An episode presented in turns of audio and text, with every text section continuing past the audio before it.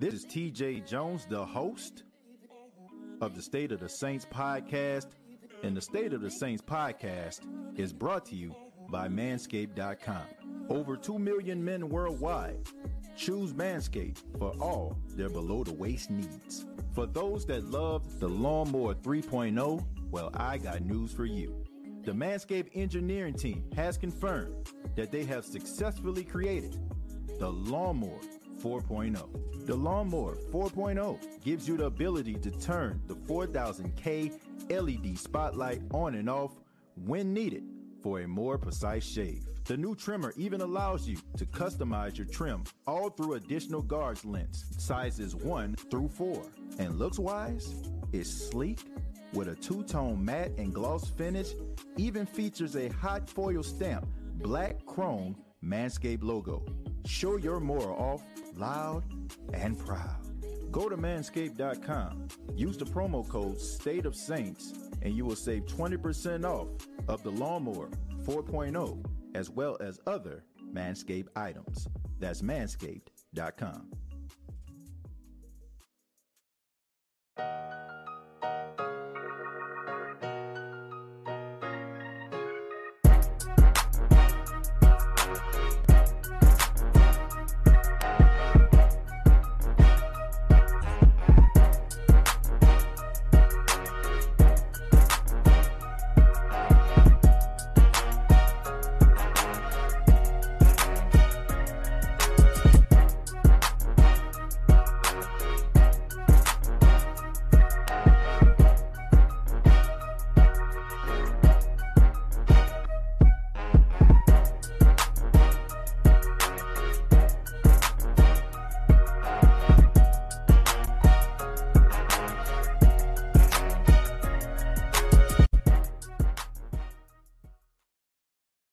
What's going on, Who That Nation?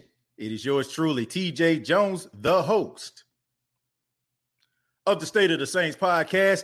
Happy Monday to everybody that's checking out the State of the Saints podcast on a Monday. Thank you so much for tuning in. Got a good show lined up for you. Want to give a special shout out to everybody in the chat. Hope everybody had a good weekend. Special shout out to everybody that checked out the show on yesterday, man. I actually did a live show when I was actually exercising, man. I walked uh, from the amenity center where my uh, house is, and I walked all the way home, which is about a half of a mile, man. And I did a show there. Shouts out to everybody that, that took part in that show. Thank y'all so much. I didn't think too many people was going to actually view that show, but shouts out to everybody that did. And also, I hope everybody had a great weekend, man. Uh, before I get started, just want to tell y'all a little bit about my weekend. This was uh, one of the first times – that I actually went to a, a, crowded function this past weekend. We took Paxton, me and my wife, we took Paxton to the circus, man. Shouts out to the Loomis Circus. And uh, it was a good experience, man. It was a, you know, it, it's amazing to me how things are now, right? Like being around a crowd seems kind of weird. You know, for over a year and a half, people have, you know, not been around a lot of folk. And and I had to think about it. This was the first time in Paxton's life that he was in a huge crowd because everybody knows that Paxton is two years old. For those that have been following the show, y'all see my little man come on from time to time. But it was a great experience, man, just to see him interact and you know see the clowns and and see some of the acts that the circus had, man. So shouts out to the Loomis Circus. Had a really good time. Hope everybody had a good weekend. Uh, man, had some bad weather yesterday. Um, some of y'all probably heard the thunderstorm that that took place during the live, and I heard that they had some bad weather out in Louisiana as well. So hope everybody is safe. You know, everybody's uh, you know, you know, protected and everything like that. And also, I want to say rest in peace uh, to Governor. El- Some of y'all probably know who I'm talking about. Edwin Edwards uh, was the governor in the 90s. Um, of course, his life was surrounded a little bit by controversy, but he he will go down in history as one of the greatest governors Louisiana ever had. So I was a little bit too young to appreciate who Edwin Edwards was and some of his politics, but I want to say rest in peace to him, and also rest in peace to Tom Benson. Uh, Tom Benson's birthday is today. Um, you know, want to recognize Tom Benson, a former owner of the New Orleans Saints. He was the owner until he passed away. Now his wife has taken over the team and is done a pretty good job, man. You know, uh, understanding the team and understanding to put the right pieces in place for us to have a, a credible team for years to come. So just want to acknowledge that, man. You know, I know sometimes, uh, you know, we we talk about, you know, we talk about football here, but you know, when when stuff like that happens, birthdays and important figures in Louisiana, I thought it would just be right to uh, acknowledge those individuals. But let's go ahead and talk about what we need to talk about. Let's talk about what needs to be addressed. Okay. We seen a couple weeks ago that Ryan Ramczyk, justifiably so, uh, got a contract extension, him, making him the highest paid right tackle in football, which he deserves. Uh, Ryan Ramczyk is an incredible offensive lineman, the best player on the Saints team, in my opinion. When we come, when we're talking about players and what they do, I think that he's very underrated as a player in the NFL. I think he's the best player on the team. Um, but let's talk about some of these ne- these guys that are next in line.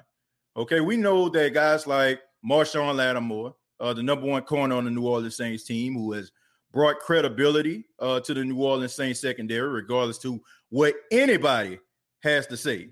Okay, anybody has to say. I, I don't care what nobody say. People talk about Lattimore all day long. Oh, he missed this. He inconsistent. That Marshon Lattimore to me is the best cornerback the Saints has ever had in my lifetime. Okay, some of y'all probably come up with some other cats that probably was playing in the 80s when I wasn't old enough to appreciate it.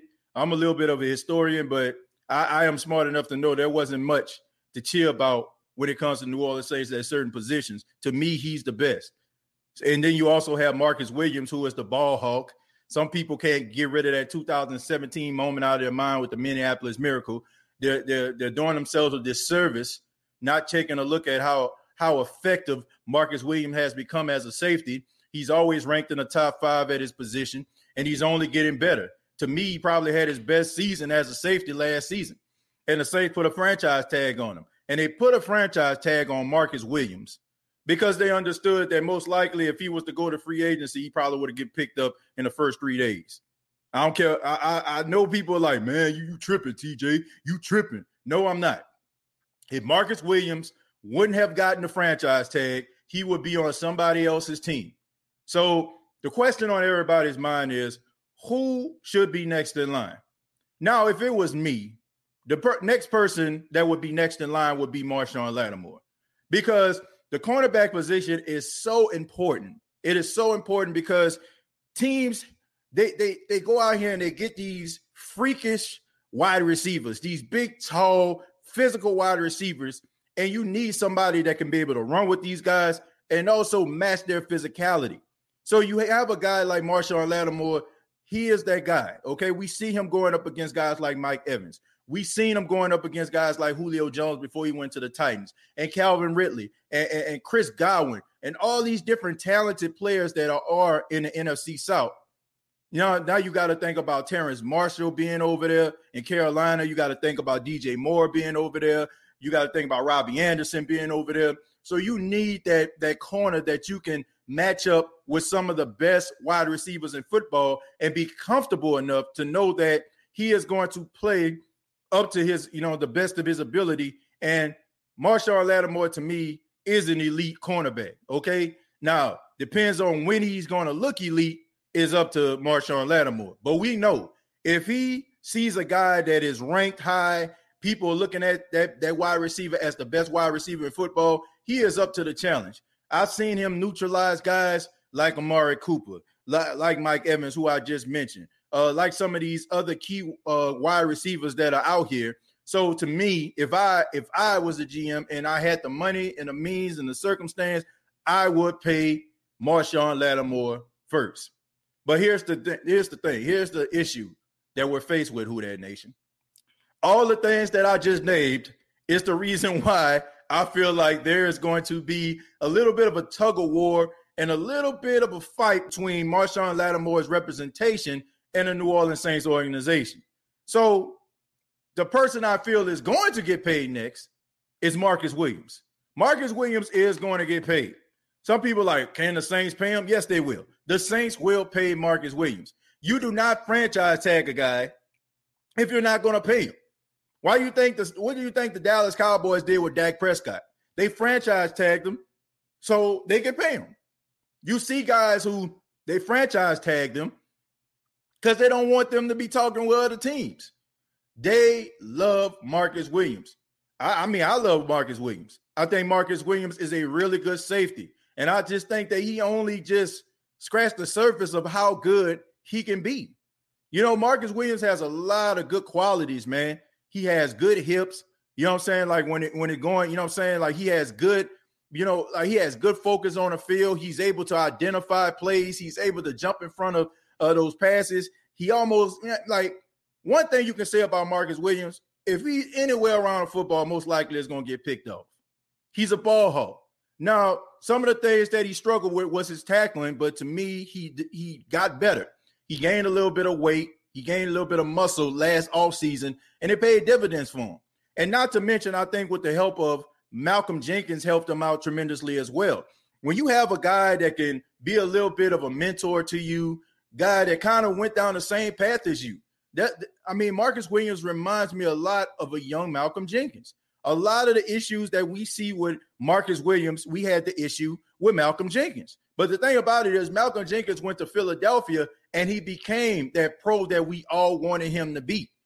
The best thing about it is he's able to come back to the New Orleans Saints organization, the organization that drafted him, and he's able to give back to guys like Marcus Williams, where Marcus Williams won't go down that same rabbit hole as Malcolm Jenkins. I don't think it's a coincidence that Malcolm Jenkins comes to the New Orleans Saints. All of a sudden, Marcus Williams playing some of his best football at the safety position. I think mentorship means a lot within organizations. That's one of the main reasons why when people ask me about, you know, the cornerback position, I always bring up people like Richard Sherman because I feel like you can never have enough leaders inside of your locker room, seasoned veterans, guys that have been there, that have done that, that have played in some of the biggest games that you can play in, that have been in some of the biggest moments that you can think of. And these guys can go out here and instill some of that knowledge and some of that, that ability inside of some of these younger players.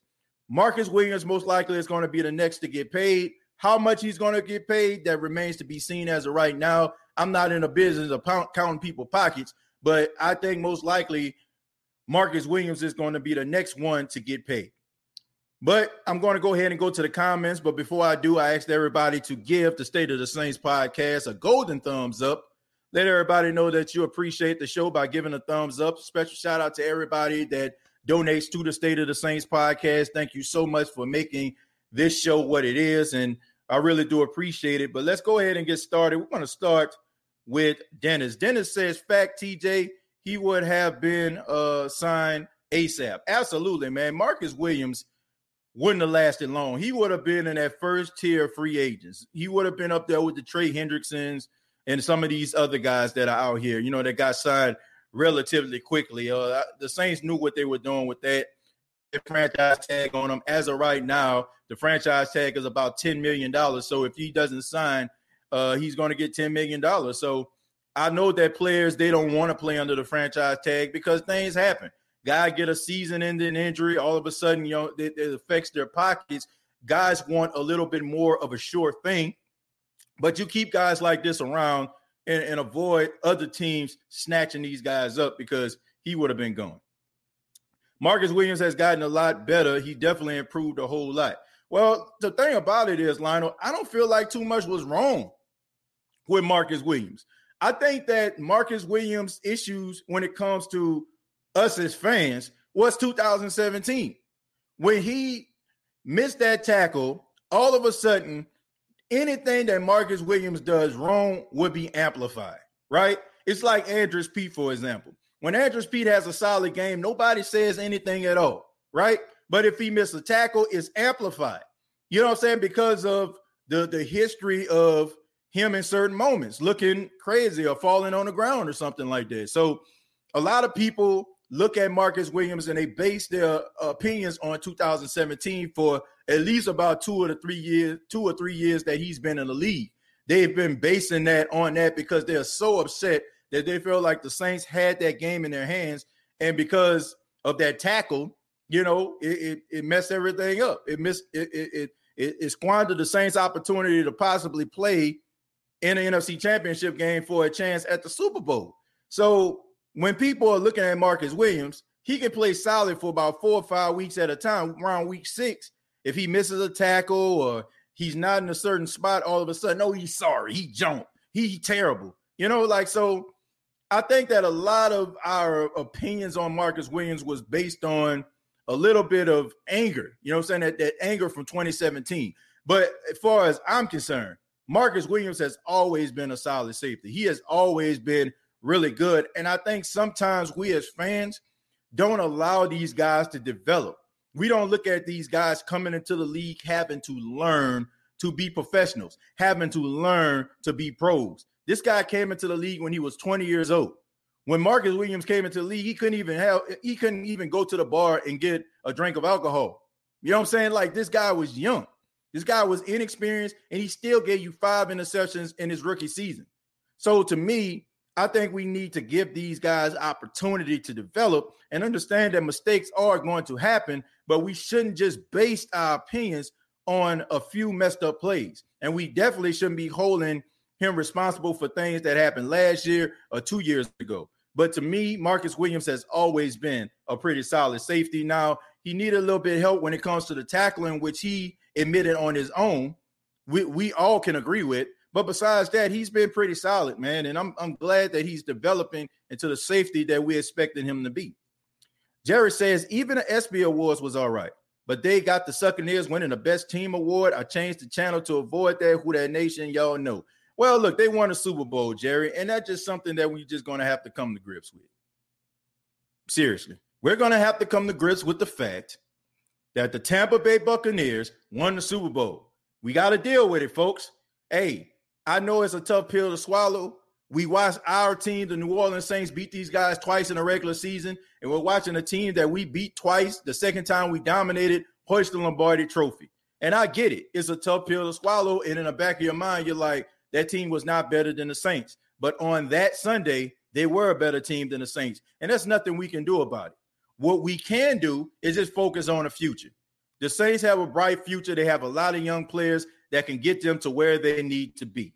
And the Saints have to focus on not only beating the Buccaneers, but beating all the other teams in order for them to get a, a playoff spot for a chance to go to the Super Bowl. I don't care anything about the ESPY Awards. I don't care about Tampa being the, the team of the year. I'm focused on what this team can do in 2021. Can they find success post Drew Brees? Uh, Mark says, uh, I say uh, Marcus Williams, but I do have the same opinion on Lattimore. He's the best corner since I've been a fan, but Williams is what, 24 years old? Not even close uh, to him, uh, t- close to his prime, and he's only going to get better. Yeah, that's true. And, and that's what I just alluded to. He's only going to get better from what we actually see right now. And when we can see the little, we can see the little nuances of, of success and becoming a much better pro when we watch Marcus Williams. Well, at least I can. I don't know about everybody else. I don't want to put words in other people's mouth, but as for me, I can see it. Eric says, I've been a Saints fan since 1967. Marshon Lattimore is the best cornerback the Saints ever had. Well, to me, he is. You know, I'm pretty sure some other people can bring up some guys, and you know, you got guys that are out here. You're gonna they're gonna nitpick him to death. They're gonna talk about oh he inconsistent, this, that, and the third. But the fact that I watched a lot of Saints football over the last 30, I'll say 30 years of my life because I really started to appreciate the team when I was four. Uh it was it, it was a train wreck. And for some of those years, even when the Saints had successful football teams, the cornerbacks were trash. And now we feel like we got something to boast about and brag about and, and complain about. Like, come on, man. Like the Saints cornerback room was terrible back in the day. Horrible. Pathetic. Now all of a sudden, like we we feel like we can nitpick cornerbacks and stuff like that, man. Knock it off. Like, what are we trying to do here? What are we trying to prove? Like, this dude is really, really good. And he's one of those other guys. If the Saints wouldn't sign, he would get picked up the very the, the on the first day of free agency. He's that good. Regardless of if you want to agree with it or not, rather you want to roll your eyes or not, rather you want to nitpick play plays or not. The dude is really, really good. He's a solid corner, the best thing we'd had when it comes to being stable at that position since man, God knows how long. I say probably Jabari Greer or something like that. And even with Jabari Greer, he had some moments. So I, I just say, man, come on, man. Like we have to find the right things to complain about. Sometimes Saints fans, sometimes some of y'all bother me because you complain too damn much about the, the littlest things. Like sometimes you got to know how to pick your battles. Like we, it, you can't like you can't base your judgment from down to down. Like have a legitimate argument. Where is the consistency in, in, in what you're talking about? Right? You know what I'm saying? Like, where is it? A lot of us got get so emotional when it comes to like first down, second down, drive to drive. We expect them to score on every drive. If they don't, then something must be wrong. What's wrong with the team? What's happening? I'm mad. They need to get rid of this guy, that guy. Like some of us, like we we complain too damn much. And sometimes, you know, what makes it bad, we don't know what to complain about sometimes. Like we really don't. Some things aren't are worth complaining about. Some things need change, but there are other times when we're just so angry because we want certain things at that particular time and it's not happening. But that doesn't mean that we need to go in a completely different direction. That's something I feel as a Saints fan, I feel other Saints fans need to need to stop doing. If we still want to win a division games, we definitely desperately need Lattimore. Lattimore always show up in division games. Yeah, he definitely do. He show up in the playoffs. That's one thing we can say. He shows up in the playoffs. He handled his business in the playoffs. So, and, and in big moments, in big games, he shows up. You know, TJ, what's the market for safety right now in terms of going rate? I think between like 13, 12, 13 million dollars or something like that. I want to say, I want to say maybe I want to say about 13 million dollars. I think the the is uh what the highest paid safety gets per year. I can't think of who it is. I, I can't think of who it is, but I, I, I read something that said it was like between yeah, thirteen million dollars. I think Winston is fitting uh, for uh, fitting to surprise a lot of people. He wouldn't surprise me if he comes out here and plays well. You know, like people just act like this dude is just straight slaw or something. Like he just awful. You know, like I, I just don't get it. Like I understand that we have our picks and chooses. I understand that we want we got our Taysom guys, we got our Ian Book guys, but Jameis is not a bad quarterback. He's not. Like I feel like the circumstance that he was in, like kind of caused a lot of the issues and and problems and you know shortcomings in his career earlier. You know because he went to an organization like Tampa that were trying to uh, build something. Uh, I just think that people between the 30 interceptions and the fact that Tampa won the Super Bowl this year a lot of people feel like, oh, they just need to get rid of Jameis, but that was not the same team Tampa Bay had. That was not the same signal caller that they had. They were not calling, they were not running the same plays. And I just feel like, you know, in a different circumstance, I feel like the coaching is going to be different and the circumstance is going to be different to a point where I feel like everything around Jameis is tailor made for him to succeed. So, and if, and if, they didn't have anything to p- play to his strengths. I know Sean Payton and his coaching staff will go out there and try to find it. Malcolm Jenkins saved Marcus Williams last year. Uh, I don't want to say he saved him, but I think that he he probably was, you know, the, the mentor to Marcus Williams. I feel like maybe that that extra guy, that seasoned veteran that can see the field a little bit different uh, than than um, some of these younger players. I think that probably could help him. But Marcus Williams has always been good, and he's always been able to, uh, you know, diagnose plays pretty well. Just what the tackling was the issue, the, the physicality was the issue, but that don't seem to be a problem anymore. Marcus had a pick in a Vikings game that led to the comeback. Yep, but of course we don't pay attention to that, Kent. You know, people only pay attention to, you know, the outcome. You know, they, they didn't look at it that way. You know, the only thing that they can think of, oh, he missed that tackle. And of course, you know I'm saying, that's just something that people just can't get rid of. Marcus Williams is a top three free safety in every state. Exactly. And that's the reason why, you uh, know, most likely uh, he's going to get paid next. And that's the reason why the Saints wanted the franchise tag. Uh, Daniel says, facts in fact. Derek says, what up, TJ? Marshon Lattimore is the best corner in Saints history. uh, he should get that bag next. Well, like I said, because he's so good, and the fact that I feel like he has a lot of leverage, I think it's going to take it's going to take the Saints a little bit longer to negotiate his contract, in my opinion. I think it's going to be a much of a smoother process when it comes to Marcus Williams. It's always a little bit of a, a tussle when it comes to like top corners. You know, it's always kind of a, a, a bidding war, unless you know a team just you know, I mean, they just look at this guy and be like, okay, man, we just need to go ahead and pay him. Even with people like Jalen Ramsey, you know, when it came to the, uh, you know, with the Jaguars, it, it was a little bit of a, a, a tug of war. I mean, there's always that issue when it comes to the cornerbacks, but I'm pretty sure they'll get it done. King Arthur, you call uh, me baby. Okay, how you doing today? Uh, Nikhil, I'm from New Orleans. Just how we talk. Ask TJ. uh, Laddie Daddy should be uh, the neck, uh, the bag next. He should be, but like I said, it's probably going to be some issues uh, when it comes to the, the the negotiations. Gabriel says, "What do you think about uh, miraculous uh, and Williams? Uh, let's see. AF is a game that couldn't uh, have failed. I'm sorry if I wrote incorrectly. Learning English. Uh, what do I think about? Am I? Are you saying Marcus Williams? And are you saying uh, Marshon Lattimore and Marcus Williams? I'm not too sure, Gabriel. Um, I'll tell you what I think about him, though. Uh, let's see.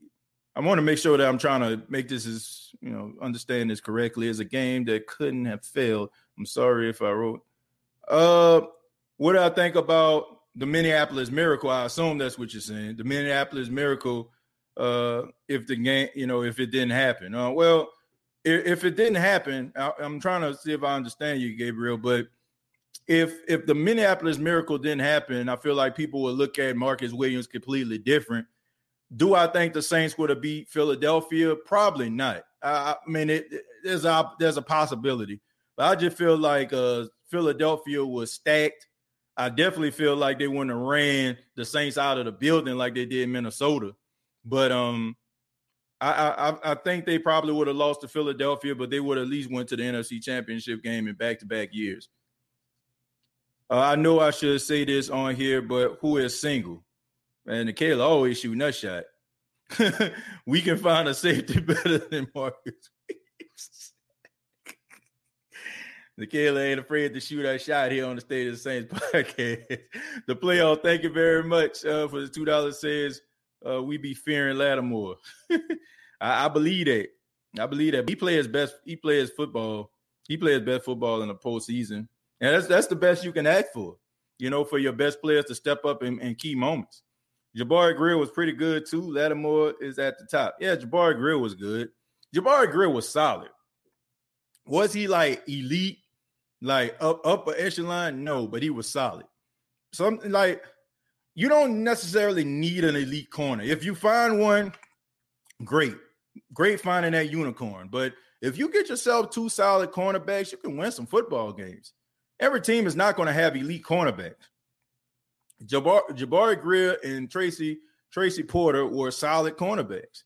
You know, to me, I feel like Lattimore is a little bit above above solid. You know what I'm saying? I think he's I think he's good, borderline elite, you know. I think like if he like continuously balls out week after week, he will be elite. That's the only thing that's separating him from being in that conversation. You know, uh, I don't care about the sucking ears Falcons and most definitely the black panties to say about our team. All I want to know is to win a 2021 season for sure. Who that for life? If Jameis Winston is making a perfect uh, quarterback, we'll be fine. Well, look, I don't care. I don't. I'm not concerned about what other teams are doing. Um, I'm more focused on what this team is doing. Like Jeremiah said, like if, if we so focused on what the other team is doing, then you know, then we're not doing our job. You know, you, you want to you want to build your team to be successful, you know, and you don't need to be looking at what other teams are doing. If you feel like your recipe is working and has been successful over these last few years, minus, you know, the, the Super Bowl appearance, though, I don't think the Saints really have to look at nobody. TJ, does five year, $40 million sound like logical to you for Lattimore or Williams? Uh, probably somewhere like Williams or Lattimore, I think going to be a little bit more than that. I, I think that probably Lattimore probably to get a three year deal. He probably, you know what I'm saying, get like three years. Uh, yeah, about three years, probably. If he gets a five year deal, it have to be well like between 70, 80 million dollars. So I can see him getting like maybe like a three year deal. You know, three year deal, um, maybe like 17 a year or something like that. I can see him doing something like that. You know, because I, I want to say like Ramsey and them making like 19. So between like 16, 17 a year for like three years would probably be suffice for him. You know, when we talking about five years, they have to be a little bit more than that. Jabari and Marshon are the best uh, cornerbacks we had. Yeah, I, I would say that in my lifetime. I'm pretty sure somebody else can come up with some other ones. Uh, ATJ, why they keep uh, putting dirt on on our team? Uh, they don't believe in our team. I just went on one of them talk shows. Well, look, I man, look, I'm not concerned about that either. You know, I know that I keep on saying this, but I don't worry about what the national media says about the Saints. You know, I, I get it. You know, like nobody expects for them to win. You know, like for them, you know, nobody expects for them to do anything without Drew Brees because that's what's been told to the masses. And you know, no disrespect to any of the media folk out there, but um, some of these media folk are lazy as hell. Like they don't try to do their due diligence. They they take cliff notes. They take some of the like the the main topics and they run with it because maybe they're too busy trying to figure out what Tom Brady gonna eat for lunch and you know what I'm saying? How, how short game is in golf. I don't know. But um, there's some really good football teams in the National Football League. And if the media isn't doing their due diligence, some of them, not all of them, some of them really do their due diligence and they really believe what they're saying. You know, they ain't wearing, they they're not uh, trying to get that intern from University of Michigan or Northwestern to uh, you know, give them all these different notes in order for them to sound credible. You got some out there that's really working hard to give you all the information. And I know because I'm one of them. You know, I don't get behind the mic and lie to anybody. I give my opinion. Some people get ticked off by some of the things I say, but I can care less. Rather you know where I stand than for you to just think that I'm just out here throwing a whole bunch of nonsense out here.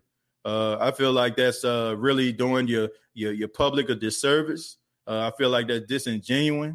Uh, I feel like that's pretty nefarious. And uh, anybody that's doing that, they need to stop it. Um, the New Orleans Saints, to me, um, I've been following this team, like I said, for like 30 years. Um, I've been in broadcasting since 2011, 10 years. Uh, I've been doing the show since 2018. And um, I know something about the New Orleans Saints. And I, I, know for a fact this is a good football team. And people can come up with these different narratives and stuff like that all they want to. But I know that this is a good football team. And even though Drew Brees is no longer with the team, I still feel like this team is is built for success period. Juan says, What is your take on the Saints picking up Richard Sherman? Uh, Juan, I kind of touched on that a little bit uh, earlier. I think that it would be a good idea for the New Orleans Saints to pick up uh, Richard Sherman for his leadership qualities and what he can do on the field. Uh, is Richard Sherman the same Richard Sherman from back in the day? No, he's not. But he still has something left in the tank, and he has a lot of information he can share with some of these younger players that can help them become better pros uh, you know, better players in general. So I would love to have him on the team. I mean, this guy been in big moments. He's been in a Super Bowl on on three different occasions, and uh, you know, I think that I think that he would be a good fit for the New Orleans Saints. TJ, what's uh the likelihood we sign the entire 2017 draft class to extensions? Well, uh Arthur, that's uh virtually impossible there because Alex Anzalone is no longer here. Trey Hendrickson is no longer here. So you can't sign, you know, that. But if you're talking about the like the core players, the ones that like the Lattimores and Williamses and guys like that, yeah, you know, I think they're going to sign. I think these are going to be the last two guys that they actually signed from that 2017 class. So, yeah, I, I feel like they, these guys are going to get signed. Marcus Williams, Ramczyk, Lattimore. Uh, who do you think uh, will be a bargaining chip? Uh, none of them. none of them. You know, like I, I think that all of them are going to get signed. You know what I'm saying? Like none of none of these guys are going anywhere, in my opinion. Uh, they they franchise tag Marcus Williams because they want to keep Lattimore. They're going to try to resign him. I don't see like I don't I don't see I don't see no reason why all three of these guys won't get signed. I, I just don't. I just don't. Like I, I just feel that these guys are going to get signed. And it's safe to say that Lattimore owns Mike Evans. That's the that's an understatement. TJ, the best cornerback since Lattimore was Delvin Breaux. He he uh, don't roast too bad. Roderick, oh, look, I'm not look, I ain't got nothing against Delvin Breaux. Delvin Breaux is a man, I, I, like Delvin Breaux, man. Shouts out to him, man. Um, I won't say that we friends, but we, you know I'm saying, we cordial, you know I'm saying? Like interact with each other on social media and stuff like that. I ain't got nothing against Delvin. Delvin is out here, man, living his best life. It, you know, he's selling his book and you know, he's also always always putting out positive energy. I'm not, I ain't got nothing against Delvin, bro. Uh, I, I think that the doctor for the New Orleans Saints kind of screwed that man over and uh, put this label on this guy like he was out there quitting, but in reality, his leg was broke, and uh, it's sad. You know, it's sad uh, that that happened because regardless to what the NFL says and does, th- there's still this this good old boy system that goes on in the National Football League. When, when one team, you know, get rid of a guy, you, you trust and believe that these other teams are, are, conversing with one another and asking a question like, why are you getting rid of these guys? And even, you know I'm saying, and don't be like, well, it's a competitive advantage. No, because you have coaches out here that are friends with other coaches, been best friends, been coming up the college ranks, high school ranks together, and these guys talk. And I just feel like, you know, there was some sabotage stuff going on right there. If you if you ever heard an interview with Delvin Breaux, I have to say some sabotage stuff was going down because you can't tell me that uh, Delvin Breaux wasn't good enough to play on nobody team, even if it wasn't the Saints, even if even if the Saints cut him, release him, or whatever, that he's not good enough to play on somebody else's team. Uh, that that's that's ridiculous, man. This guy is a like a legend in uh, Canadian football. I want to say they retired. You know, I'm saying they put him like I know. I don't want to say in the Hall of Fame, but they they definitely uh, gave him some type of award or something like that uh, in Canadian football. I can't think of what it is, but the dude was solid. And you know, like the the, the story of Delvin Breaux was nothing more than you know heartwarming and motivational. I, I feel like some sabotage uh, the fix was in for that dude.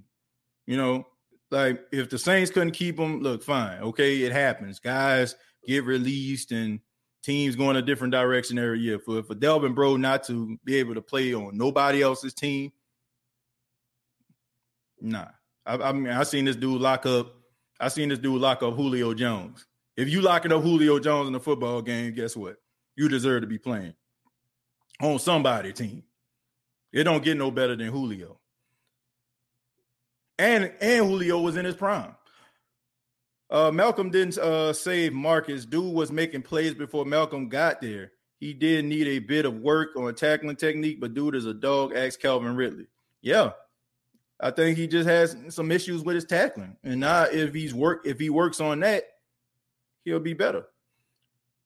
I think we have to sign Lattimore than, uh, than Williams, but I think the Saints will do it uh, the opposite and franchise Lattimore next year. Uh, hmm.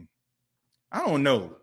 I don't think so. I think the Saints want to go ahead and get this this done right now. But they are going to sign Marcus Williams before Lattimore. That's just my opinion. I mean, because you really don't have to work against the clock with Lattimore because they picked up his fifth year option. So you still got that fifth year option out there right now. Now teams want to be able to give these guys contract extensions within their fifth year when they're trying to keep these guys. And when you got a guy on a franchise tag, you definitely want to go out here and try to negotiate with this guy because you don't want this guy to go out here and be playing ticked off, you know, or you know uh, these these agents really don't want these players to go out here playing on the franchise tag. I mean, too much is at stake. One bad play and you and, and your career is over. You know, one bad play, you you out for the year, and you're dealing with a season-ending injury coming back and and trying to negotiate a contract. You you have very little leverage keep in mind who that nation. It's about leverage, man. When you're negotiating contracts, it's about leverage. You want to be able to uh, be able to leverage yourself and, and be able to get a lot of the, the incentives and the perks in your favor. You don't want to be at the mercy of other teams because we know nine times out of ten the team is going to do what's best for the team and not the player. Uh, can I ask for a favor, please, sir? Can you do your podcast wrestling on Paul Orndorff? Mr. Wonderful has passed away at 71 years old today. Wow, man. Uh, rest in peace to Mr. Wonderful Paul, Orndorff. Uh, definitely familiar with Mr. Wonderful. Uh, he was part of the uh, one of the first WrestleManias. You know what I'm saying? Like, um, you know, it, it was uh, Roddy Piper and uh, Paul Orndorff against Hulk Hogan and Mr. T. Uh, you know, so I mean, Paul Orndorff, everybody know he had like a little bit of issues and stuff like that. Uh, he had like some type of uh, muscular disease. You know, I don't know. Some of y'all probably remember he had like one arm that was bigger than a, another. Paul Orndorff, man. I mean, this guy in his prime. I mean, one of the most. I mean, one of the most amazing physical specimens that you're ever going to see.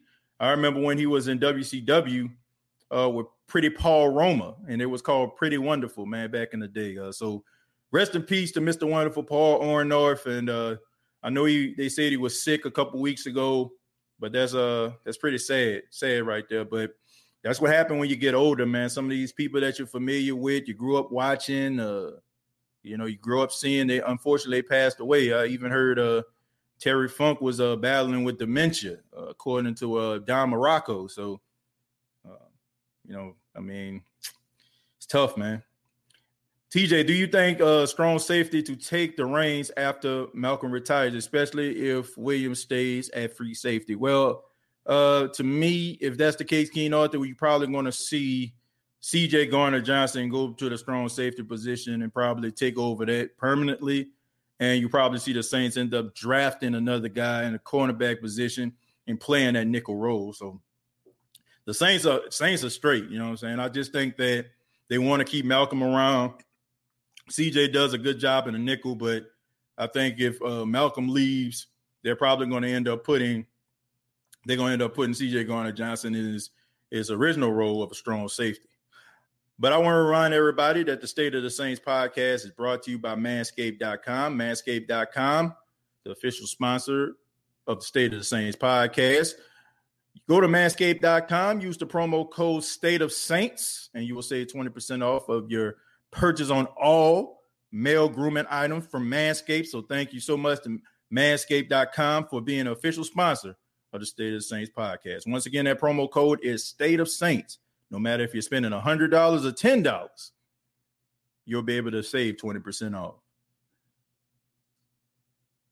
Uh, I ain't like that dude because he groped and Uber. Oh man, look, check this out. I'm, I'm Mark. I love you, man, but I think it's time to. I think it's just time for us to just put this stuff to bed, man. You know what I'm saying? I'm not saying, look, I, I wasn't there. I don't know what happened. Uh, you know what I'm saying? I'm, I'm not sitting up here trying to judge somebody based on something that they did because I never did anything like that, but there's stuff I, I said this before that's required people to say I'm sorry. You know what I'm saying? And no, I'm not an advocate for sexual assault. You know what I'm saying? Like none of that stuff. You know what I'm saying? Like you you shouldn't put your hands on a woman. No means no. I, I think everybody here knows that. But um holding this stuff, you know what I'm saying? Like just and I don't know, man. People are not perfect people are not perfect, man. People gonna make mistakes. People do things, and and sometimes, man, you know, I don't know, man. It, it just I, I want I, I, give people the opportunity to better themselves because I don't want nobody to judge me based on what I've done in the past. You know what I'm saying? I'm, I'm far from a perfect person. I'm far from a perfect person. I'm I'm made mistake. I continue to make mistakes. You know, but I don't want anybody to judge me based on some of the, the low points in my life. And I, I, hate to say it, but who the hell am I to judge anybody?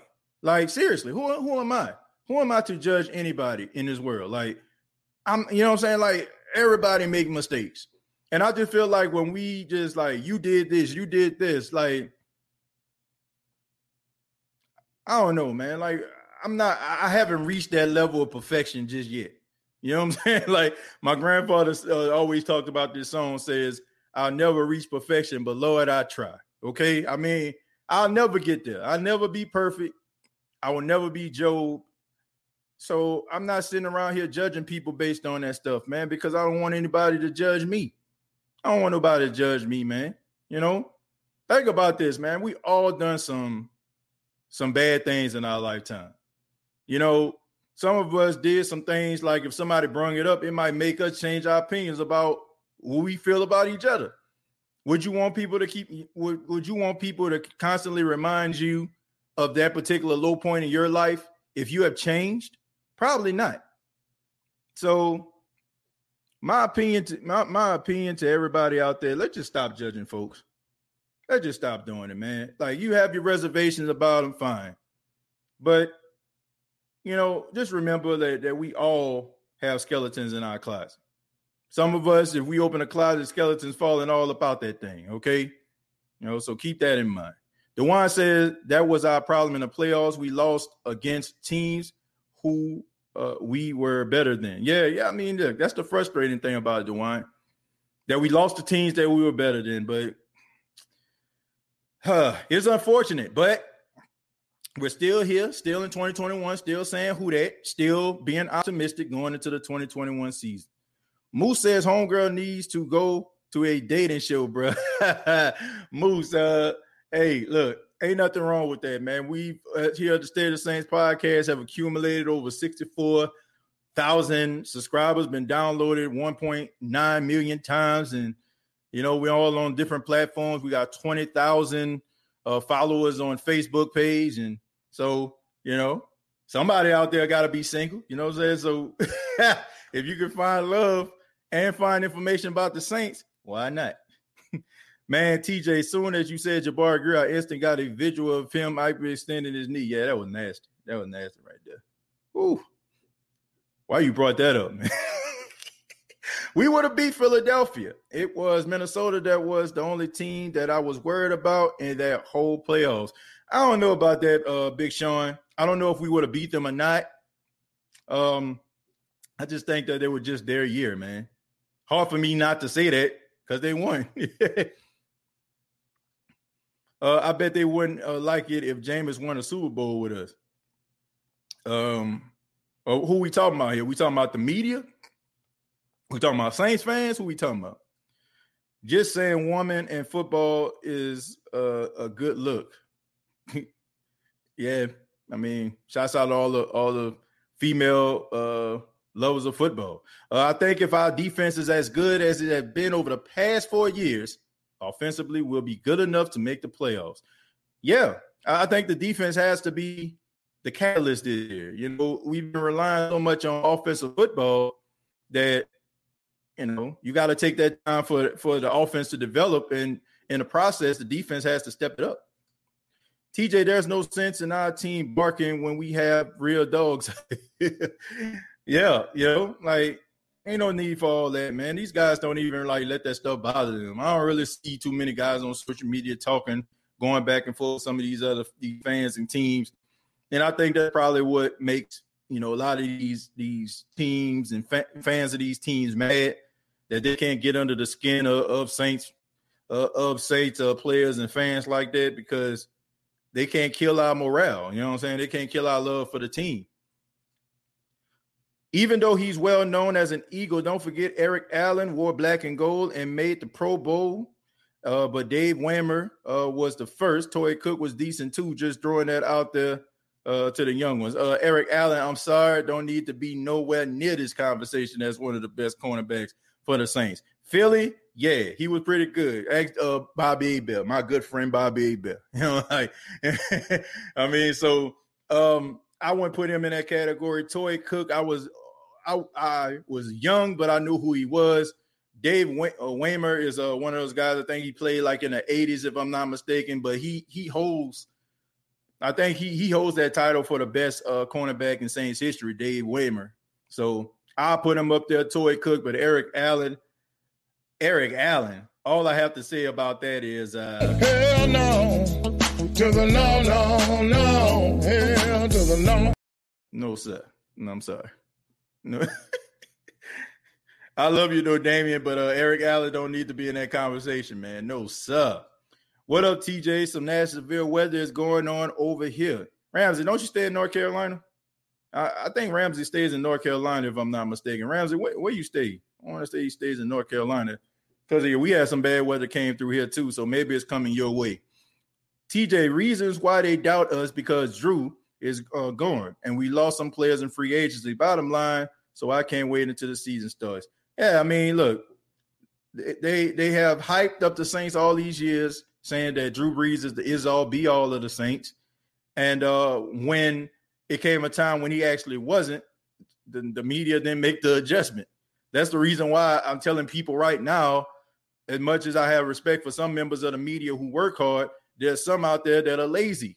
And some of these guys, unfortunately, the ones that are lazy are the ones that we hear every single day, right? Because they're getting their they're getting their cliff notes and they're getting their and, and their information from producers that are in their headsets and these interns that's burning the midnight oil to stay up to give them points to make them sound like they know exactly what they're talking about.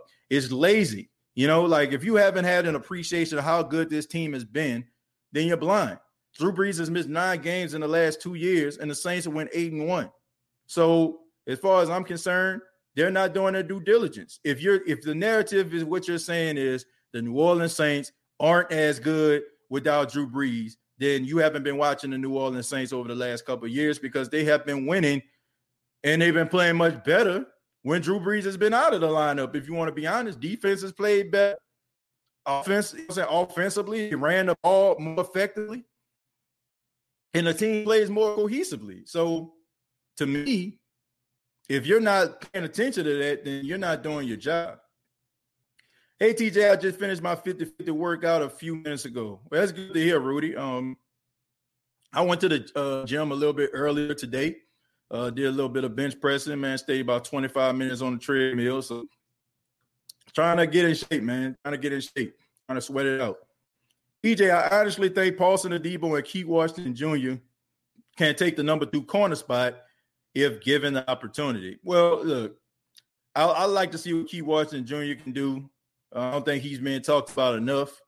I think he's a rangy uh, cornerback. The only thing about him is he's a little bit small. Um, I think he gained a little bit weight. Um, looking at you know him on social media, looked like he didn't gain a little bit of weight and gained a little bit of muscle, so that's going to help him out. And Paulson Adebo, I think that uh, he's going to be a really good, solid corner for the New Orleans Saints as long as he stays healthy. You know that that's the important thing. What a lot of people don't realize is that Sean Payton is a better coach than Bill Belichick. Um, I I don't know about that. No, I, I have to disagree. I'm sorry. Like I know I know Sean Payton is a New Orleans Saints coach, and some of y'all probably gonna get mad at me for saying this, but I don't think that he is. Uh, we have seen Sean Payton for years uh, hold on to stuff way too long.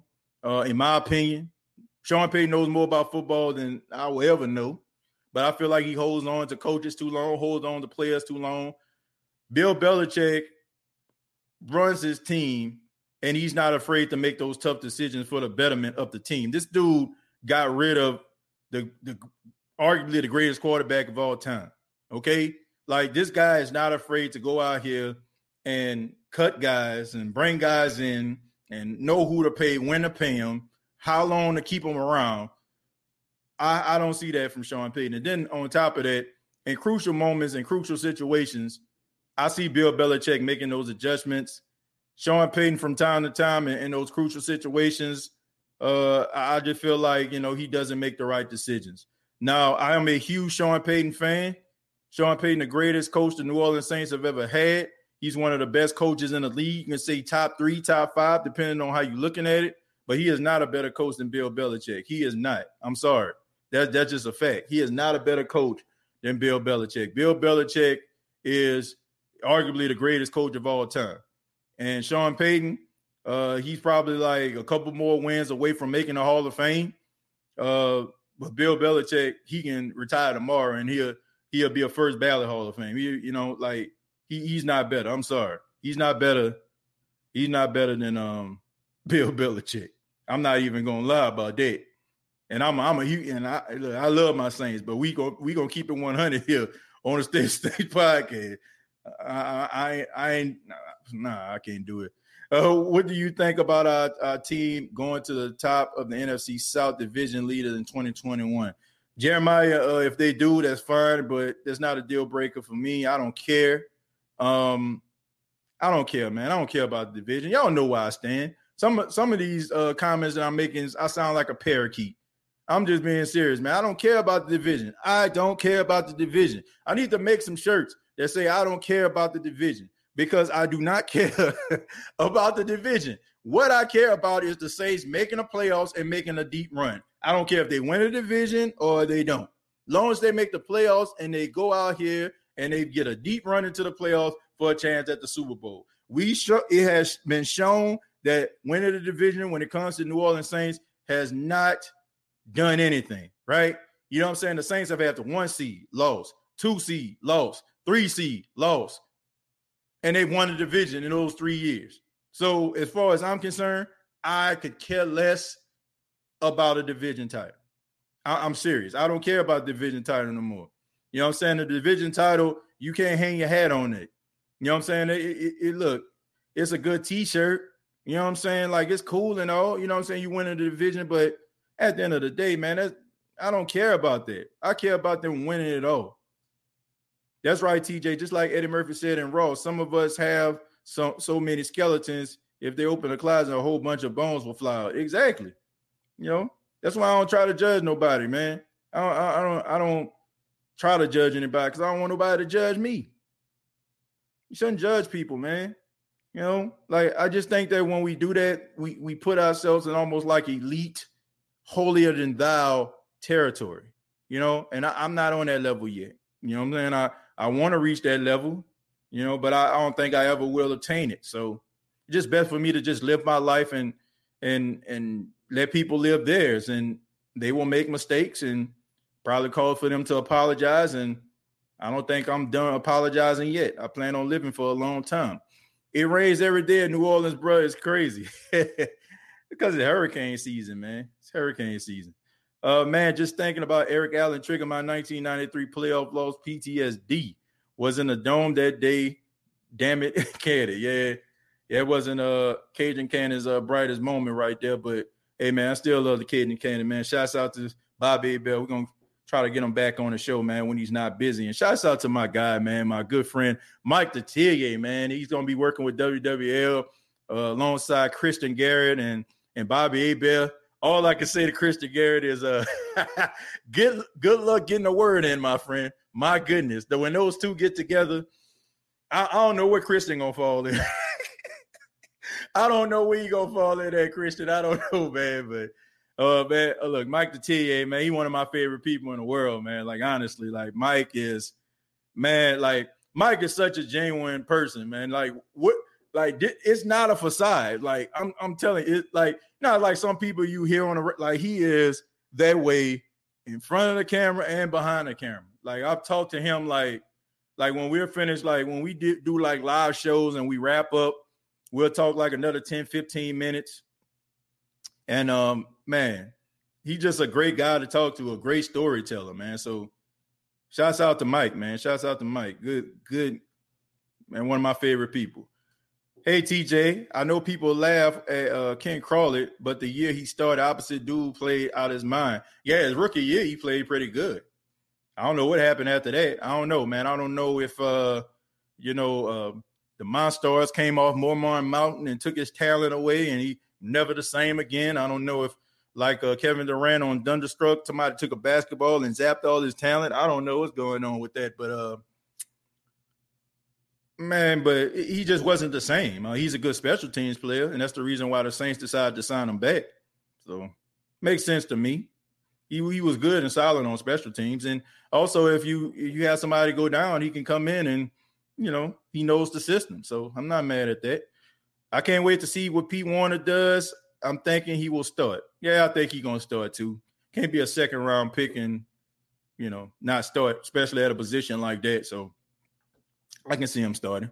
TJ just changed the podcast to State of Everything podcast. State of Everything. Uh nah, man, this is still State of the Saints podcast. You know, I mean, I, I, I don't control the direction of the show. I just answer the questions of what I see. The show is Saints dominant, so it always will be the State of the Saints podcast. But you know, I mean, if a person asks a question and I know the answer, I have a I can make a comment about it. Why not? You know, that's what makes this show so special, man. I mean, I don't know what direction it's going to go in, and it makes it fun for me. It makes it fun for me, man. That you know, sometimes you know I don't know what direction this show going to go in. I don't know what I'm going to talk about. I start off talking about Marcus William, Marshon Lattimore's contract. Then I start talking about Paul Orndorff. You know, so you never know. But I enjoy this show, and I enjoy you know, the direction that it goes in. I think that we have a lot of fun here, you know, no matter what the conversation is. I'm sorry, Sean Payton uh, does tick me off. Yeah, I mean, from time to time he does, because I mean, we wonder to ourselves, like, what was he thinking on that play? I think sometimes, like Sean Payton overthinks certain situations.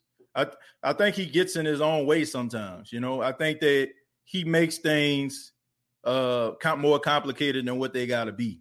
I mean, that's just my honest opinion, but he's still a great coach. Still a great coach. Uh, I'm assuming he has a decent 40 time. If we're talking about what we talking about, Pete Werner here. TJ, uh, what are your top five must do's for our offense defense? Uh, I have to think about that one, Keen Arthur. I, I would just be throwing stuff out there. May I, will be able to have an answer for your next show. I'll just be throwing stuff out there if, if I was to say that right now. And and I don't want to do that. I want to make sure I give you a genuine answer. So i have an answer. Just just ask me that same question next episode, and I guarantee you I have an answer for you. Uh, who that? I'm excited for this season, no matter who, what, when, where. I want the Super Bowl. Well, Seth understands his pronouns, and I, I, echo, echo your sentiments, my friend. Seth, uh, I, I definitely want that that Super Bowl, man. Whether Aaron Rodgers start or not, Saints will destroy the Packers to open up the season. Jerry with with the enthusiasm right there. I like that, man. I don't know if they'll destroy them, but I think that they can win. I, I think the I think the Packers and the Saints are very evenly matched. They're evenly matched football team. Like I, I, I think that those two teams right there are probably mirrors of one another. What's good, TJ? Uh, bro, Ben had to just check in with you. Uh, let you know I went to New Orleans for the fort uh, for my first time in the city. It was so lit. I ain't want to leave, man. Well, Zell, man, I'm glad you enjoyed yourself. Uh, New Orleans is definitely uh, one of the best cities uh, in the United States, man. Love my hometown, love the people. You know, I, I love the culture, and I'm, I'm, glad you had a great experience, man. And hopefully, go back down there again and have even better time than last time. Man, TJ, I might take my division title shirts and give them away. I've had it with this regular season chips. Um, look, I don't give them away, Eugene, but it just it just makes you want something more because you know that this team is capable of of the success that we all want, which is a Super Bowl title. I, I want to say, you know, throw your shirts away, but I do feel like at this particular stage that the division title is a tad overrated. And I think every Saint fan should agree with that. Hey TJ, I did not tell you Eric Allen was an all-time great as a Saint. I said the guy made the Pro Bowl for the first year it's only three cornerbacks in Saints history that did that. Uh, yeah, I guess you can give them credit for that, but and I will say that that was during the time where the Pro Bowl actually meant something. So I'll give him credit for that. But I will say this: I think that a lot of his, uh, I think a lot of the the Eric Allen mystique came from him playing in Philly, and Philly was such a big market. And when he came to New Orleans, people probably seen him on a ballot and probably wasn't watching the Saints like that, but they're like, hey, it's Eric Allen. You know what I'm saying? Like, so that's that's just the way I look at it. Sometimes, like when guys go to other places, they made their mark and made their name at, at some other place, and they may not be the same player they was at that original place, but they they they carry that name, you know, and and teams uh, and and and media people and players to give them the benefit of the doubt for what they actually did. So I think that was like one of those situations when it came to Eric Allen the reason why I feel like he actually made uh, the Pro Bowl. Between them two, Cannon, uh, let me see, two Cajuns, Christian gonna be quiet, uh, drinking tea in the middle. Yeah, man, those two when they get together, man, them, them guys can talk. WWL radio will be entertaining with those three personalities. My goodness. Yeah, man, that, that definitely is going to be very, very entertaining. I'm not, you know, I'm not gonna lie to you. That's always been a dream of mine to work for WWL. That's that's always been a dream of mine. and I still feel like it's attainable. You never know. Never know what my career is going to end up, ladies and gentlemen. Who that nation? But that's that's my dream. My dream has always has been to work for WWL Radio and to do what those guys are doing, like Christian and and you know and and Cannon and you know and Mike, you know stuff like that. And shouts out to my guy Mark Menard, man. That's that's another one of my guys that work for WWL. Uh, y'all probably heard him on the show a couple times, man. He's been on him. I'm gonna try to get my guy back. Shouts out to Mark if he's checking out this show. State of the Mac, State of the Mac podcast, matchmaking supreme. well, I, I, ain't I ain't matchmaking. I'm the the chat is matchmaking. I ain't got nothing to do with it, man. So I guess if you shoot your shot, man, you know you never know. You never know. You might be Steph Curry or you might be Ben Simmons. Get in where you TJ, glad you're doing doing your walking. The OG been walking since January. Yeah, man, I, I, have to, man. I gotta I gotta stay in shape. I gotta stay in shape, man. I, I you know, dealing with you know type one diabetes and stuff like that, man. That stuff can like really mess with you, and you can really get down. Like it really affects my mood sometimes, you know. Because I mean, I'll be I'll be real with y'all. You know, sometimes when when you're dealing with stuff like this, it makes you think about your your, your immortality. You know what I'm saying? Like uh, it, it makes you think about uh, you know, how long you gonna be here and stuff like that, and how you want to be here. And I want to be here for a long time. And sometimes, you know, I, when I think about that kind of stuff, it kind of gets me down, and it's hard to like, you know, stay motivated to do that. But man, I plan on like really exercising, putting my best foot forward, and you know, keeping this uh these this di- diabetes under control, where I can continue to be doing shows like this until I'm old and gray. I can't do it no more. Uh, hey TJ, I get the feeling that if the Saints don't sign a veteran cornerback, we will see Patrick Robinson start at cornerback opposite Lattimore to start the season. Uh, I doubt. I doubt that. I, I doubt that. I think that the Saints are going to sign somebody. I just think that you know training camp hasn't started yet. Training camp hasn't started. Let's wait for training camp. That's when guys start to be more willing to sign because it's starting to get close to the season. So just because the Saints don't have anybody right now doesn't mean that they're not going to sign somebody. Uh, I would just say just let's see how training camp turns out. Michael Thomas to be a downfield threat, not just slants. With James uh, throwing the ball down the field. Yeah, I think he's going to be able to run more routes, and people going to start to give him more credit, which I don't feel like he needs any other credit. I think this guy has proven himself as being one of the best wide receivers in football. So, in my humble estimation, uh, estimation, uh, he's already an elite uh, wide receiver. I'd be saying that if I wasn't a Saints fan. If TJ ends up being the next, uh, it was, was it Hap Hap Glaudi, we'll all be able to say who knew him back then. Uh, look, uh, well, I don't know who I'm gonna be. I, would rather be just the first TJ Jones. You know, I, there, there's people that I idolize and look up to, but I like to say that I don't feel like I'm like anybody else. I don't think that anybody's like me. I feel like I'm unique when it comes to that. I like to think so, and uh, I take a lot of pride in that. You know, I, I, I like the fact that you know people you know can look at the podcast and they can see authenticity, and I feel like they're looking at somebody else. And like I said, I take a lot of pride in that, man. You know, and I don't know if I got that person's name right. I don't even, I honestly don't even know what that is. Uh, can't wait to see the Black and Gold Breakdown podcast with you and Aaron TJ. Yeah, me too, man. I, am looking forward to that. Uh, speaking of which, man, I'm gonna have uh Jameis uh one of one uh on the show Friday, the State of Saints podcast. Some of y'all probably know who he is. He's a a mystery uh, writer who has been following Jameis Winston's career since high school, and he's a guy that knows everything about you know the ins and outs of Jameis Winston and interested to get his uh, opinion on it. I mean, he's been on shows like from Barstool and so many other broadcasts. So Jameis want to want to be here, and uh, want to give a special shout out to uh, Jameis Winston's dad, man, who actually uh, asked me to you know look him up. So shouts out to Jameis Winston's dad, man, who uh, watches the show from time to time. So shouts out to him. I don't know if he's checking out this show, but salute to you, sir, Mister Winston.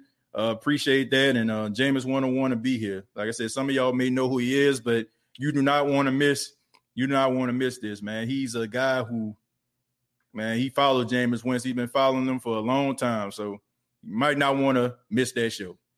TJ, my company is doing the HBCU tour this year where we pop up on campus and do a big interactive art game event for the students. I believe we're going to hit a HBCU near you. Okay. Um, let's see. I don't I would have to say South Carolina State would be the closest HBCU to me, if I'm not mistaken. Yeah, it would be South Carolina State. That would that would probably be the closest one. If y'all hear of Jackson State, man, let me know. TJ, one of my favorite local sports shows is Inside New Orleans uh, Sports with Eric Asher. Uh, if you haven't saw it, peep it out. Uh, he on the local radio. Yeah, I'm gonna have to check him out, man. I mean, there's some guy, man. I just I know like the legendary sportscasters, man. You know, like Ed Daniels with WGNO and and Mike Hoss, who's now the, the, the voice of the Saints. You know, who, who used to be a sports anchor. You know, guys like that. Those those are the guys that you know, I I I grew up with Joe Trahan, you know, like Ryan Swoboda, you know what I'm saying? Guys like that. Those are the guys that I remember uh, growing up as a kid. The guys that I, I looked up to, man. And shouts out to uh, legendary anchors like Eric Paulson, Sal- Sally Ann Roberts, uh, you know, like people like that. You know, th- those are the people that you know that I remember. You know, those those are the individuals. Warren Bell, John Snell. Yeah, come on, man. Those are the, the Bob Breck, Don Westbrook, Carl Arredondo. You know, shouts out to Sheba Turk, man, who are uh, taking over the morning show. Yeah, so man, people like that, you know, those are the people that I, I remember. Not so much Sheba Turk. I just know Sheba Turk because you know, because of T Bob always used to talk about on the show. and I was like, man, who is Sheba Turk? That's how I found out she worked for WWL. But um, yeah, man. But shouts out to all those legendary uh individuals, man. Those are the individuals I looked up to, watched every morning. I always used to check out uh WWL. Shouts out to the Iron Man of broadcasting. You know, man, Frank Davis, man. Those are the people, you know, and and you know, Buddy D, Buddy Diliberto. Shouts out to Buddy D. Those those are the people that I recognize. TJ, I love football. NBA LeBron James, I love him. Uh, I mean, look, I love football too. Uh, LeBron James, look, he's a he's an incredible athlete. I'm not the biggest LeBron James fan. Um, I mean, I think he's a spectacular basketball player. He's definitely the best player of his generation. But um, yeah. I low key think Saints going to be a top five offense, but the defense a question mark. Well, we'll see. We'll see. We'll see. Jackson State is definitely on the list along with HBCUs in our home state. Yeah, I'm gonna check that out, man. Make sure you send video if you go out to Jackson State. Ron Swoboda, you took me all the way back uh, to my first day as a fan. Yeah, man. You you remember when Ron Swoboda and Jim Mora got into it? If you haven't seen it, just just type in uh, Ron Swoboda and Jim Mora. They got into it at training camp one time. That was funny. That was that was hilarious.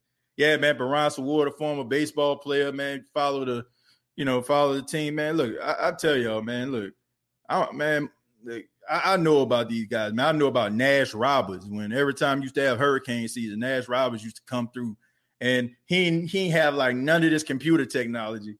This dude would tell you where a hurricane was coming from with with a chalkboard. You know. Nash Robert used to be on it, man. Don Westbrook was the, the was the weatherman when I was growing up as a kid. Him and Bob Breck. Uh, I want to say who else was. Uh, I, it was a guy on WGNO. I can't think his name, man. But those were the guys that Bruce Katz. Yeah, Bruce Katz used to be the uh the weather guy. But uh Sally Ann Roberts, Eric Paulson, man, those were the people I grew up watching. Um, let me see. I'm gonna read a few more, then we're gonna get up out of here. Um, okay, I don't know exactly what that is, but that was for Jerry. Uh, what do you think about CJ Gardner Johnson saying uh, Jameis is the quarterback? I think that he he just telling everybody who you know who he feels should be the starter. What are your thoughts on Rachel Nichols and Maria Taylor situation? Uh, I have no thoughts about that. I'm, I'm just being serious, and I'm, I'm not doing this as a cop out, man uh, John. I'm, I'm, I'm not. You know what I'm saying? I'm not doing this as a as a as a cop out. I just feel like um I just don't have no opinion on it. you know I'm saying like uh get money. Um I can understand both people's standpoint. You know, I really can. I can understand from both perspectives. Uh number one, uh ESPN, they do have some issues when it comes to like certain practices there. It's no surprise. I've heard people say things about ESPN when it comes to uh, minorities having to jump through hoops in order to do things. Okay. But at the same time, Rachel Nichols has been really good, you know what I'm saying, throughout the years. Okay. And people can say favoritism because a, a mother in law is Diane Sawyer. Some of y'all probably know Diane Sawyer from prime time and doing all this stuff from ABC, who works with ESPN. But at the same time, Rachel Nichols has done a really good job, and Maria Taylor has done a really good job. And I just feel like, I just feel like, man, it, it's just a sad situation, man. That um ESPN to me is using this situation almost as if it's like an affirmative action situation when it shouldn't be right? Maria Taylor deserves her own spot. She does a really good job with the NBA, and so does Rachel Nichols. You know, um, I look, I can understand from a certain standpoint with Rachel Nichols because I, I want people to understand this. Imagine you being a man or something, right? And you're good at your job. You've done absolutely nothing wrong. And then all of a sudden they say, well, we're going to bring somebody else up in here. You know, and we're going to replace you because we need more women here. You know what I'm saying? Like, not to say that you don't think the woman is qualified, but it's the same thing. Like, man, I'll be doing my job pretty well. So of course you'll have an issue with it. Um, I, I see both sides. Like, I understand Maria's Taylor stance because look, they they do need more opportunities for women in the, in, in the work field when it comes to sports. They do. They do, man. It like I can't tell you how many times, like, I, I really, I, I, don't want just a bunch of guys to interview for this show. I would love to get a woman's perspective. That's why I like shouts out to Carly. It was good and refreshing to see somebody that works just as hard to get the information out there and, and learn about the information and, and, get, you know I'm saying, and have a love for sport just like as a man. So they do need opportunities for women out here.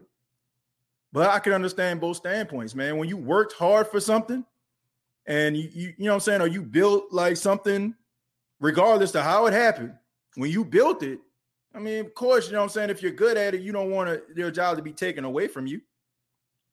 Okay. Um, I, I don't know, man, but both of them, both of them are really talented. It's sad.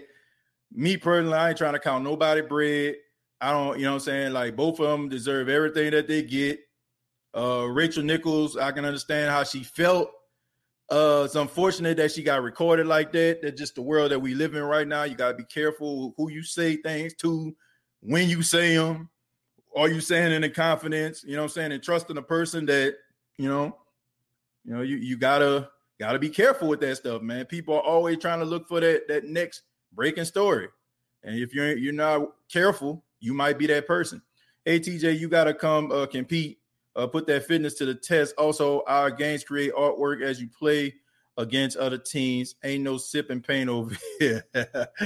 yeah, man. Uh, I'm, I'm gonna have to check it out one day. You know, I'm, I'm, I'm not just I'm not just saying that, man. I definitely want to come down and take part in it. I mean, I told my wife about it before, and um, I'm pretty sure, like, if I if I really, you know, tell her about it, she'll she'll be on board. Man, my, my wife likes to travel, so she'll love it. Uh, here's a throwback: Jim Everett going on Jim Rome live on TV, calling him Chris. Scratch that, Chris Everett. Everybody, yeah, I know you've been saying this for quite some time, but if you call me Chris Everett one more time, we're gonna have to go to commercial break. Well, I'm saying it right now. Say it. I, I bet you want to say it again, Chris. Everett put that. yeah, that was funny, man. He, he moves him like he was just a loaf of bread or something like that. Jim Everett is a is a big man, you know. Uh, who that TJ just wanted to let you know how much I appreciate you and Big Q giving a Who That Nation real Saints talk every day. Keep up the good work, my brother. Ramsey, I appreciate that. Thank you so much. Uh, let's see. Shout out to the upper and lower ninth ward in my, your hometown, New Orleans, Louisiana. Where you from? I'm from Memphis, Tennessee. Uh, I'm from the ninth ward, man. I'm from I was born and raised in ninth ward and um, I moved uh, I moved around quite a bit, but it was just mostly in the ward. You know, but that's where I'm from. You know, and how many times like we end up staying with my grandparents and stuff like that as a kid. They they lived in the ninth ward long, my whole entire life, so that's why I say I'm from the ward. That's that's where I'm from. That's that's that's the the memories that I have. Nope, not doing too good at it. Uh, let's see. Okay, trying. Consider I a man. Let's see. Faith-based workplace. Uh, I feel if we have a good D line and above average cornerback play, we will have a top 10 defense. I agree, but they got to get to the quarterback more this season. We we got to count on people like Cam Jordan and stuff. They they got to be able to get the quarterback. TJ, are there any positions you're nervous about on the team? Nope, I'm not. Just call me naive, but I'm not. I'm not concerned about any positions. TJ, will uh, this be Jameis' first time being in the same offense for two years in NFL? Uh, coaching hasn't uh, worked in his favor in Tampa. Sean Payton going to turn Jameis into elite. Well, I think that's what we all thinking, Cass, but I want to see him. I want to see him thrive. I want to see him thrive. Um, want to make sure I ain't forgetting nothing. Jared said just saw Rachel Nichols on the jump an hour ago, so I guess everything is all right. Yeah, I mean, look, Maria Taylor covering the NBA Finals, Rachel Nichols, who has covered the NBA Finals on countless occasions, uh, you know, get get the opportunity to be on the jump. Nothing wrong with that. You know, like, like there's nothing wrong with that, man. Look, I want both. I want both of these women to to get what they deserve, and I understand it, man. But I look, I don't want to put. I I don't want to put. I'm trying to make sure I, I say this right. I don't want to just make this about you know color. You know what I'm saying? I, I just I just don't. Um, do I feel like minorities need more opportunities? Hell yeah, like absolutely. Um, but I don't want to say I, I don't feel like if a person is good at their job, I don't feel like if a person just so happened to be white should be bumped down because they want the, the company wants to look more appealing.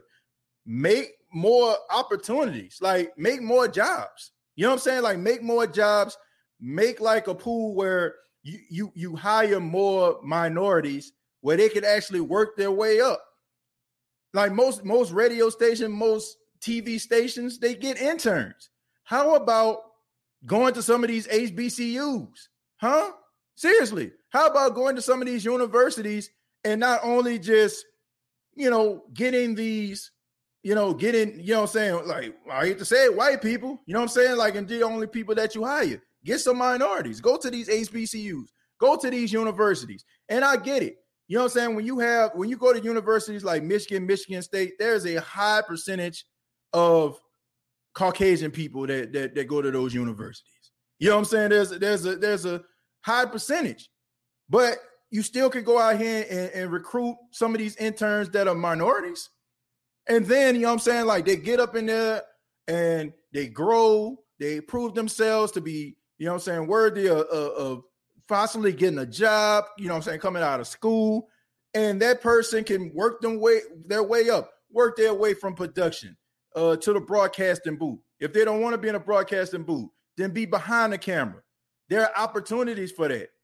You know, but it has to start somewhere. You know, I don't feel like nobody should get their job taken based on, oh, we want to look more appealing because that's disingenuous. It's not. Because the way I look at it, why aren't you doing this in the first place? You're, you're using me to make yourself look appealing. And that's not something that I want. What I want is opportunities for everybody. What I want is if I'm good at what I'm doing, is for me to get the opportunity. That's it. If you want to create change, it has to start at some of these universities, man. Like I'm telling y'all right now, there was one class, and we'll end on this note. There had one class that I used to be in. I had to take it in order for me to graduate. Uh, it was an internship class. Your senior year of college, you had to get an internship. It was a requirement in the communications department. One thing I wanted to do was work at a radio station. At Jackson State University, there were no internships at radio stations. I had to end up working I want to say I, I, worked at a uh, I worked at a black newspaper. Okay, it was it was some I can't I can't think of what it was, but it was a newspaper like designed for almost like black enterprise, but it was in Jackson, Mississippi, and it was based out of Tougaloo College. So I had to go to Tougaloo College, which was a HBCU, and I had no interest in this. What my job was, I had to send a bunch of emails to a bunch of upscale African Americans to get them involved in this golf tournament. Had no interest in that whatsoever.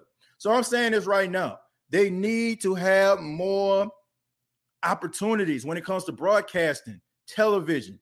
They need to be able to give internships to some of these, these kids at these HBCUs and, and some of these other minorities at some of these state universities as well. And some of these community colleges. Give these, these, these girls and guys opportunities to be the best that they can be.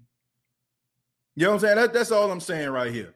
So we ain't got to sit around here and worry about taking this person's job so we can look good, give university appeal, or we're so worried about affirmative action. Bump all that. Let like to me, let's let let's eliminate affirmative action. Well, we you know what I'm saying, like to a point where the best person gets the job, but cr- give this person the best opportunity to be able to get the job. Give these people the opportunity to to to come up the ranks. You know, like I don't know, man. That that situation right there is is frustrating because to me, I don't know who wrong. I, I mean, I, neither one of them wrong. I mean, because I understand both standpoints. Maria Taylor, who is good at what she does, just so happen to be a black woman. She wants, you know what I'm saying? She wants more opportunity. But at the same time, Rachel Nichols has been one of the faces of the NBA for the last what 20 years. So it's hard for me to say who's right. I mean, Rachel Nichols was wrong for her comments, you know, but I mean, I can understand where she's coming from, though. You know, she she felt like her job shouldn't be taken away from her, especially if she's doing a good job, which I understand. But Maria Taylor, at the same time, she deserves what she she gets as well. Uh, let's see. I, I assume uh, this is my nephew Kalen on my mom's account here. You say, "Hey, Uncle Timmy," or Lauren, or I don't know which one of y'all, but I love y'all wherever y'all at right now. Uh, shouts out to my mom. I guess she she finally got a hold of her account. But uh, I want to say thank you all for checking out the State of the Saints podcast. I really do appreciate that. Appreciate your time. Uh, make sure that you subscribe to the YouTube channel. Before you leave, go ahead and give your boy a thumbs up if you enjoy the State of the Saints podcast. Uh, also, previous episodes available on iTunes, Spotify, iHeartRadio, Anchor FM. Uh, go to facebook.com, uh, search the State of the Saints podcast. State of Saints podcast brought to you by manscaped.com. Use the promo code State of Saints, all one word. Okay, it's Samantha. Well, shouts out to you, Samantha. Hey, Samantha, how you doing? It's my niece.